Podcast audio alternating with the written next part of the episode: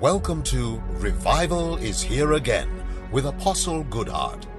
God is about to speak directly to you, as this message is guaranteed to impact your life.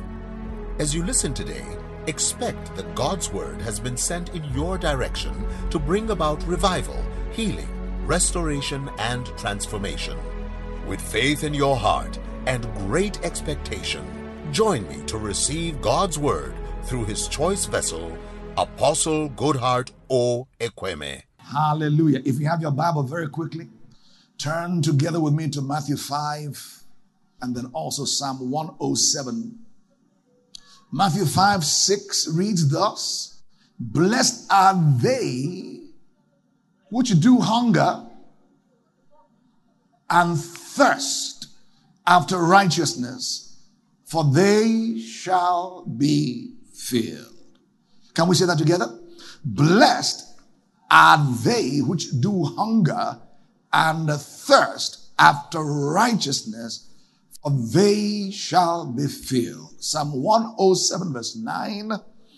For he that satisfies the longing soul and filleth the hungry soul with goodness. For an assignment this morning, spiritual hunger and intimacy. Father, Lord, bless the reading and the teaching of your word today. We vow to give you alone the praise, the glory, and the honor. In Jesus' wondrous name we pray. You may please be still very comfortably in God's wonderful presence. Um, as we came into this year, the Lord began to charge us and challenge us, amongst many things, on his desire for us to begin to cultivate intimacy at a whole new level. And that's why I find this particular topic very relevant for where we are today: spiritual hunger and intimacy. Now, the word intimacy, many have humorously called it "into me you see." Into me you see. When two people are said to be intimate with each other, there are very little secrets they keep from one another. They divest, divulge what to them are secrets, one to each other. It came upon a time in the journey of Jesus with his disciples. He said, I no longer call you or address you as servants, but from this point in time, I call you as friends. And as such, there are things I'm making available for you to know by way of revelation that are only accessible for those who are in covenant, not those who are outside, because the word friendship is beyond the way we use it in our modern day parlance. Just, you call everybody your friend. Every Tom, Dick, and Harry is your friend. But really, in the in the in the in the biblical term, uh, friendship speaks of covenant. The Bible speaks of a friend that sticks closer than a brother. So you can have a brother who may not be your friend, but you won't have a friend who's not really your brother. So he said, I no longer call you servant, but from this point in time, I call you friends. As we see in Genesis, when God created Adam, the Bible tells us in the book of Beginnings that from time to time, God will come in the cool of the day to fellowship with the Adam and Eve he created, because God didn't just want to create subjects. He had that already. Angels in their uh, great glory, Michael, Gabriel, the living creatures, name them all. He had them uh, at his beck and call. But what he wanted was to have somebody he can fellowship with, he can relate with, somebody relatable to him. So he said, or they said, the triune God, let us make man in our image and our likeness. So man was made in the image and the likeness of God to afford man the opportunity, if I may use that word, to be able to fellowship and relate with the man he made. Shout a big amen, somebody. And the man he made was in twofold, Adam and Eve, and they walked in great intimacy. The Bible says concerning both of them that they were naked and not ashamed. So there comes a point of intimacy with anybody that you come to where you can be naked. That word means vulnerable and afford not to be ashamed. Praise God. So when you have things that really bother you, things of concern, you don't announce your issues on the street, on the mountaintop. You look for those covenant friends or brothers that you can relate with, who can share your burden with you. You share it. They can really stand with you in prayer. They want to spread your matter in the public domain, but they're there to stand with you, to strengthen you. Uh, that is what is called a true friend indeed. Saints, there is a difference between relationship and fellowship. Now, it's possible, as you know, to be in relationship with many people, but still not enjoy intimacy, or if you like, fellowship with the people you have relationship with. Uh, you're born from the same womb with two, three, four siblings. Naturally, they're related to you. They're your brother and your sister. Uh, you have a father and mother. But you see, you can have a father and a mother who you don't enjoy fellowship with. You don't really know. You don't know the things in their heart.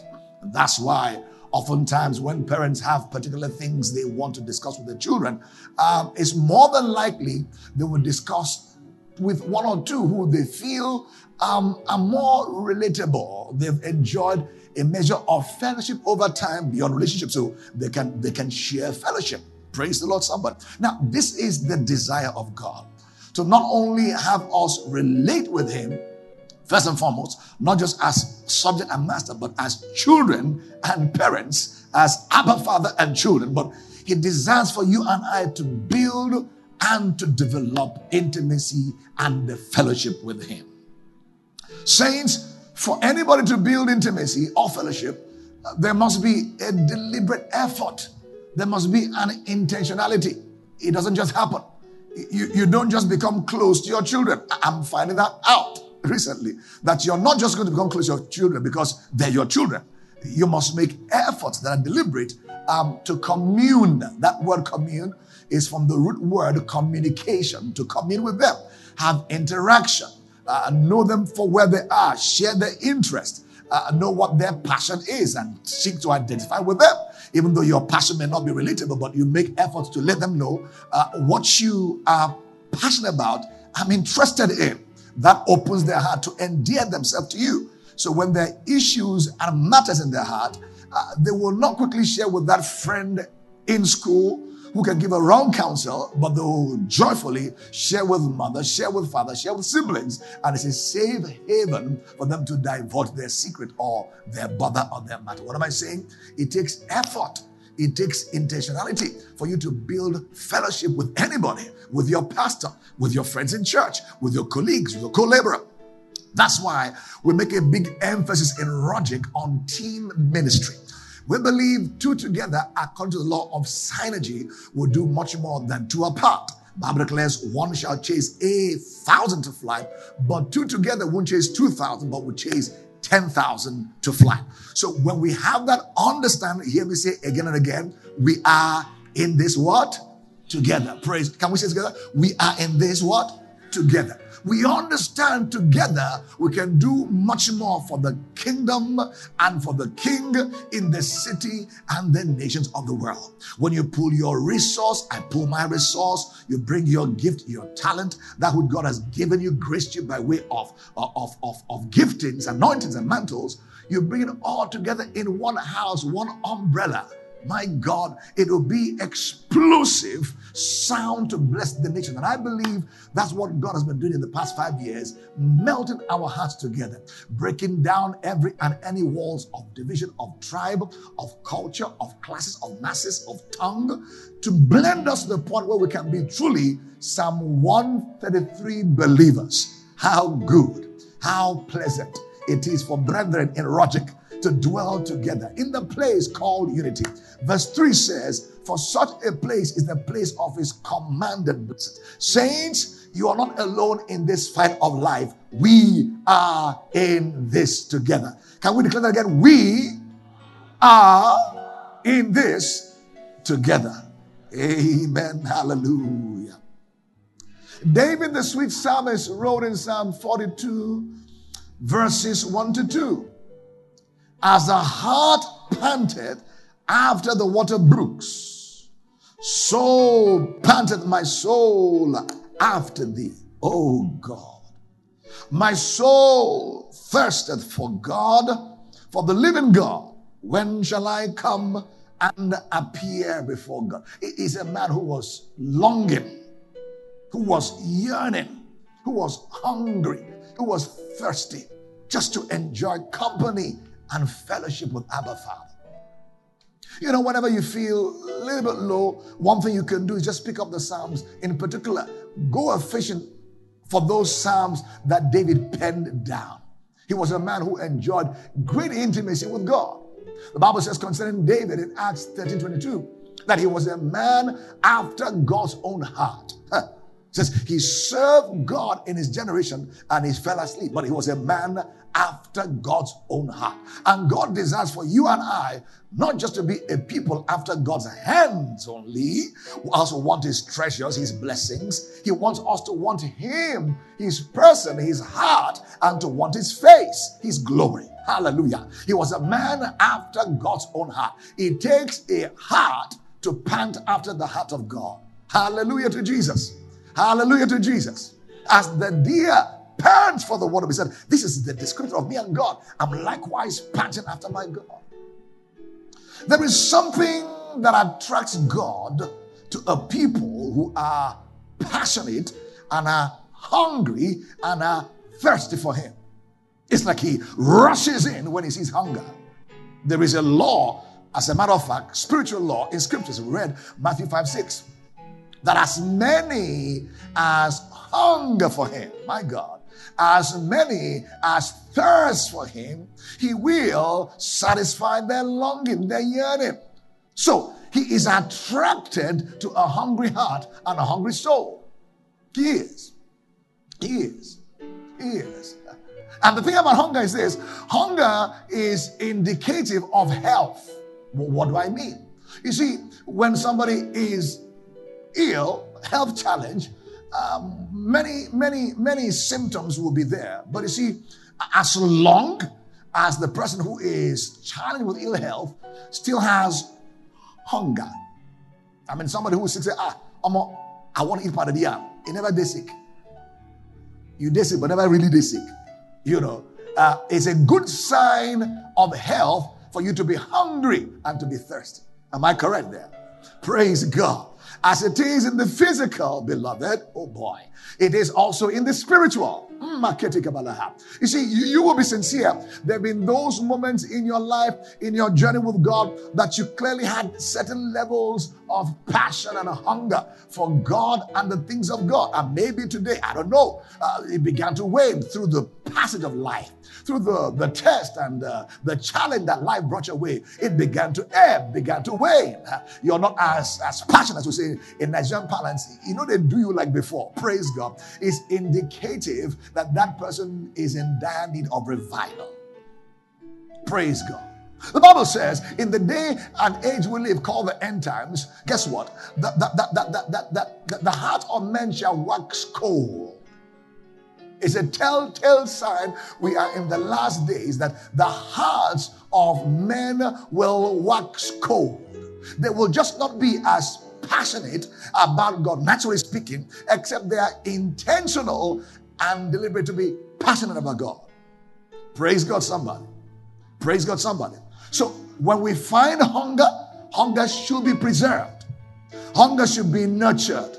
You should look for the things that trigger your hunger, that make you want more of God. Some days ago, we got through seven days of fasting and prayer. Typically, if you apply your heart to those days, it will naturally awaken levels of hunger for God and the things of God. Praise the Lord, somebody.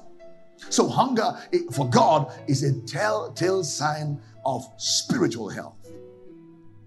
You see, you've heard me teach over and over again. I will mention again that, that the God we serve is a hiding God. Psalm forty-five verse fifteen says, for verily thou art a God that hidest thyself. What? He does hide. God hides. Thou art a God that hidest thyself. O God of Israel, the Savior. O God of Israel, the Savior. The question is, why will the Bible tell me that God is hiding himself? Well, number one reason is that he hides himself for you as a child of God. He doesn't hide himself from you. He really hides himself for you. He wants to be chased after. He wants to be pursued.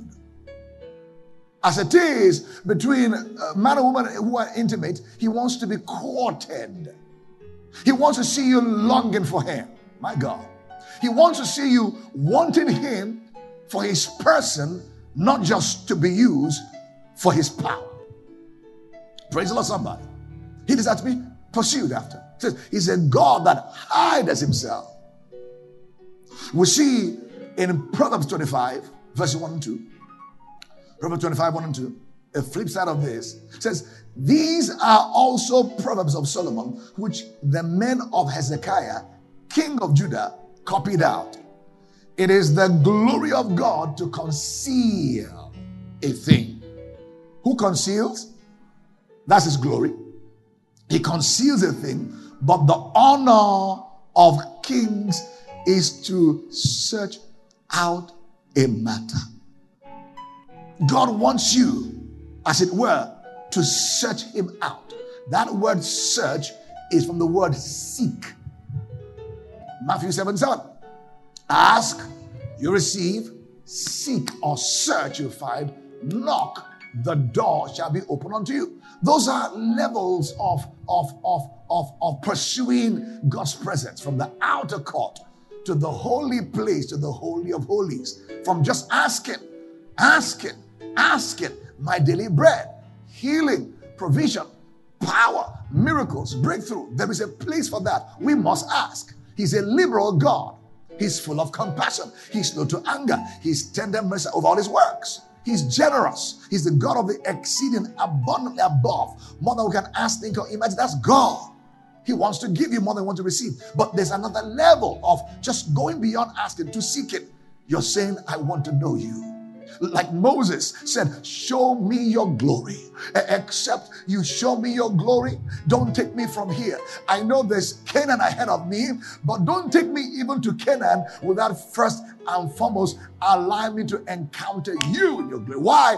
Moses understood that going to Canaan is not just about going to a land with milk and honey only, but going to Canaan requires the presence and the power of God. Why? There are giants in the land. You didn't get that?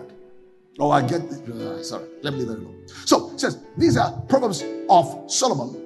He said that it's the Lord's glory to conceal, and it's the honor of kings. And by the way, you and I are kings unto him.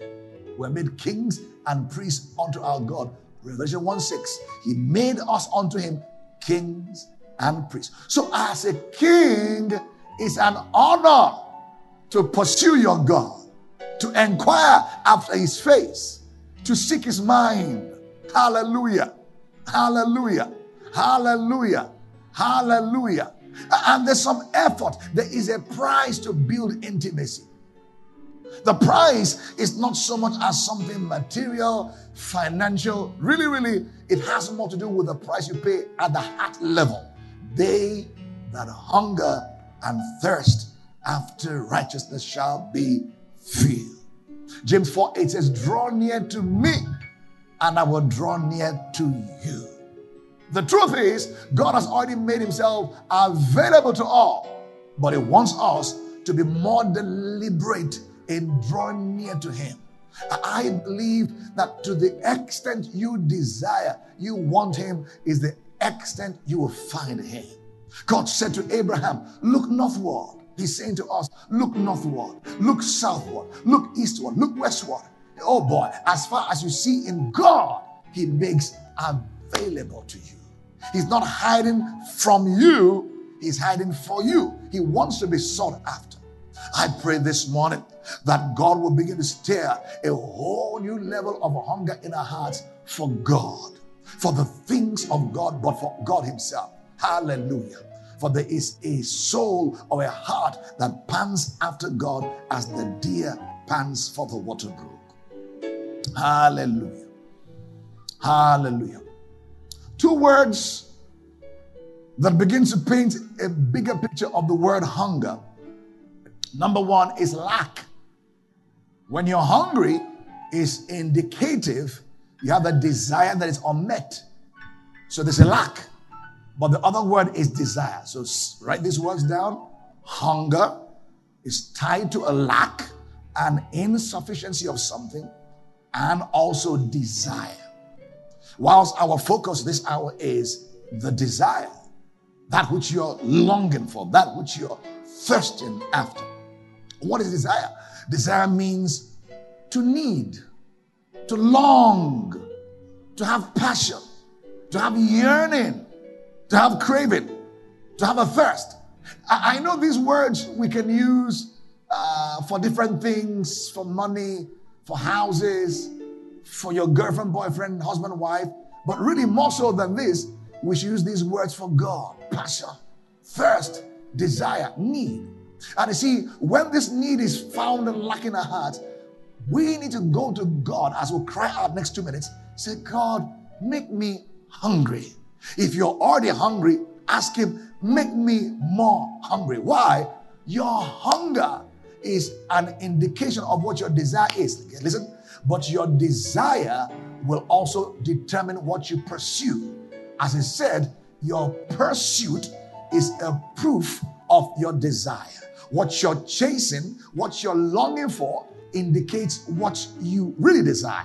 So if you are chasing after God, it's indicative that you desire God. If you're not, we've got to cry to God, make me hungry for you. You see, one thing that challenges hunger in hearts is this. Listen carefully, don't miss this. If you are full of something, you will not be hungry for that thing. Correct? Remember, hunger is tied to passion. It's tied to intimacy. So when you're hungry for something, you go for it. Hungry for food, you go for it. Thirsty for water, you go for it. But in a slightly different way also, when you're full of one thing already, you may not be hungry for another. Oh boy. When we allow the cravings of this world to satisfy us, we'll lack space and room in our hearts to long after God. Oh, yeah, yeah, yeah. So if we're going to hunger after God, first step is this. There must be a displacement in our hearts of the things that have sought to take the place of God in our heart. Ah, yeah, yeah. Matthew six thirty-three, seek first, first. The law of kingdom priority. Seek first the kingdom of God and his righteousness. And these things, what are they? The things that Gentiles are longing after. They will begin to pursue, but there must be a displacement of those other desires and a replacement with the desire of God. We're going to pray this morning. Lord, make me hungry. Will you rise on your feet this morning? So this year, he's calling us to a next level of pursuit of intimacy. I was saying there's a connection between hunger and intimacy. Until you're hungry, you won't go for something. We're already in prayer. Have just one minute to cry out to your God. Father, make me hungry.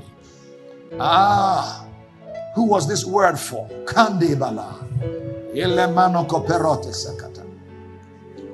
I refuse to be satisfied prematurely. Bakotemerans. Leketibalas.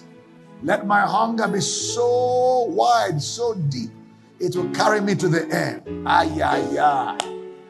Can you ask the Lord for grace to displace every other thing that has sought to take the place of God in your heart? You wake up thinking that phone. Wake up thinking that business deal. Wake up thinking that contract. Wake up thinking that relationship. Ah, ah, ah, ah, ah, ah. Lord, from today, logic has come to Gilgal. Circumcise our heart afresh. Ah, help us to desire you. Help us to pant after you more. Help us to be an Enoch generation. A people you can walk with and take with you that there be no more. As the Bible declares, and God walked with Enoch, or Enoch walked with God. And he was no more because God took him.